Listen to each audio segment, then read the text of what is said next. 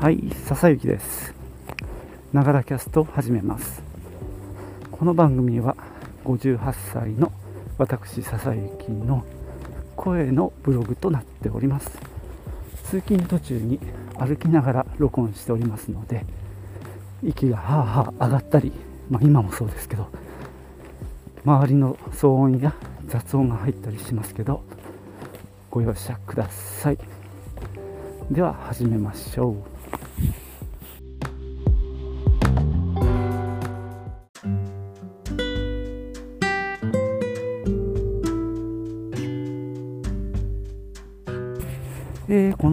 キャストはですね、まあ僕は Android の携帯なんですけど、レクシスオーディオエディターっていうアプリを使って録音してます。で、そのアプリ上で、まあコンプレッサーっていうね、あの、音の波形がでかすぎるところを下げて、で、ちょっと低いところを上げるみたいな処理をして、あとまあどうしようもないような雑音が入ったところを、まあ、カットして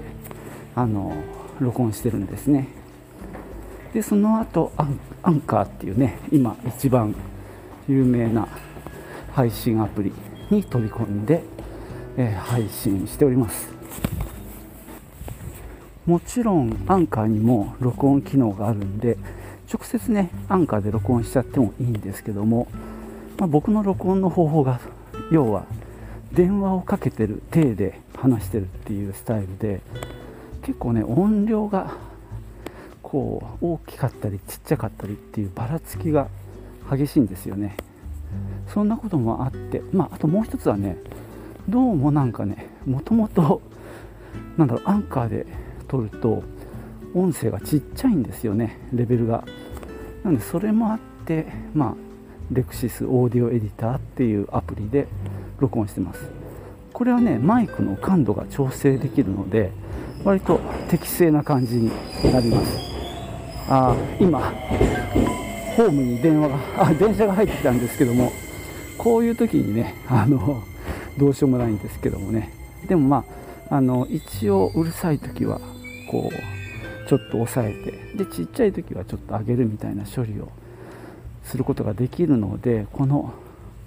アプリ。めちゃくちゃ僕は愛用しててこれがないと困る。っていう状態でやってるんですね。でちなみに録音するとその日の日付と時間でファイル名が自動的に割り振られてあの保存できるんですね。でそのまままあコンプレッサーっていう処理をして上書き保存をします。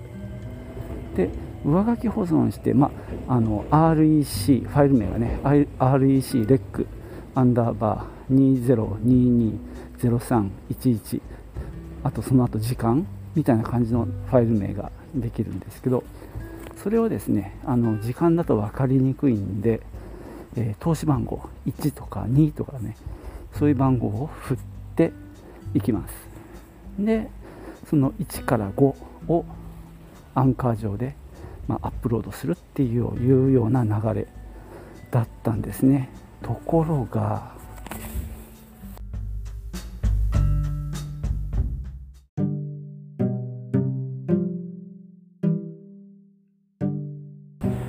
どうも最近使いづらくなったんですよ。というのはですね、まあ、そのファイルのオープンとかあるいはリネームあるいは削除っていうのがそのオーディオエディターの中で、まあ、ファイル名の一覧を見ながらできたんですけどもどうもそれができなくなっちゃったんですね。まずね、えっと、順番に言うとファイル名の一覧から削除ができなくなった。前はね×ボタンがついててファイルのファイル名の横に。それを押すと削除できたんですよ。さらにもう1個ボタンがあってそれをタップするとファイル名の変更もできたんですけどそれもなくなっちゃいました。でもう一つ言うとさっきみたいにまあ録音終わりました。一応怖いので一回保存します。で保存した後でコンプレッサーをかけてでさっきの同じファイル名で上書きしようとすると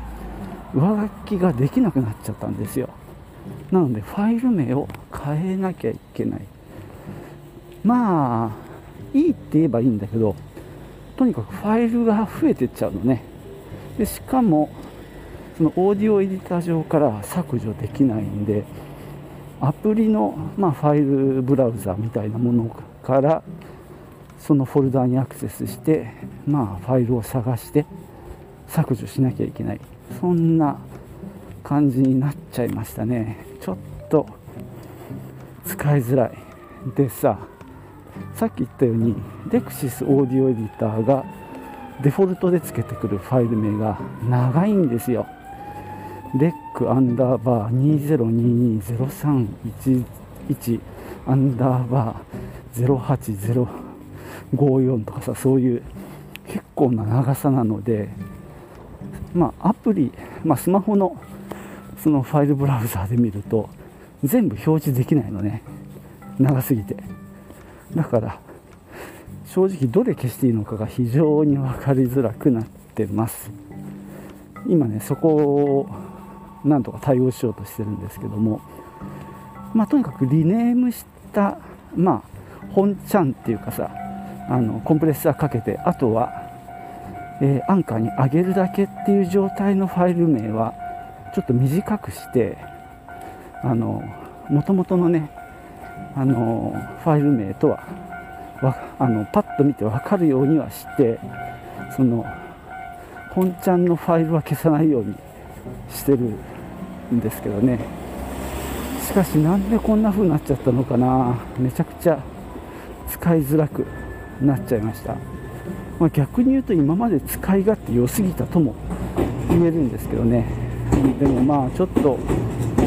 この録音用のアプリをまあ、乗り換えも考えようかなと思ってます。まあ本当結構気に入ってるんですけどねこのレクシスオーディオエディター。さっき言ったようにまあ一部分だけカットしたりあとファイルとファイルをこうつなげたりとかねそういうこともできるので大変優秀なんですけどね。まあでも俺が使い方を変えればいいのかなっていう気もしてます。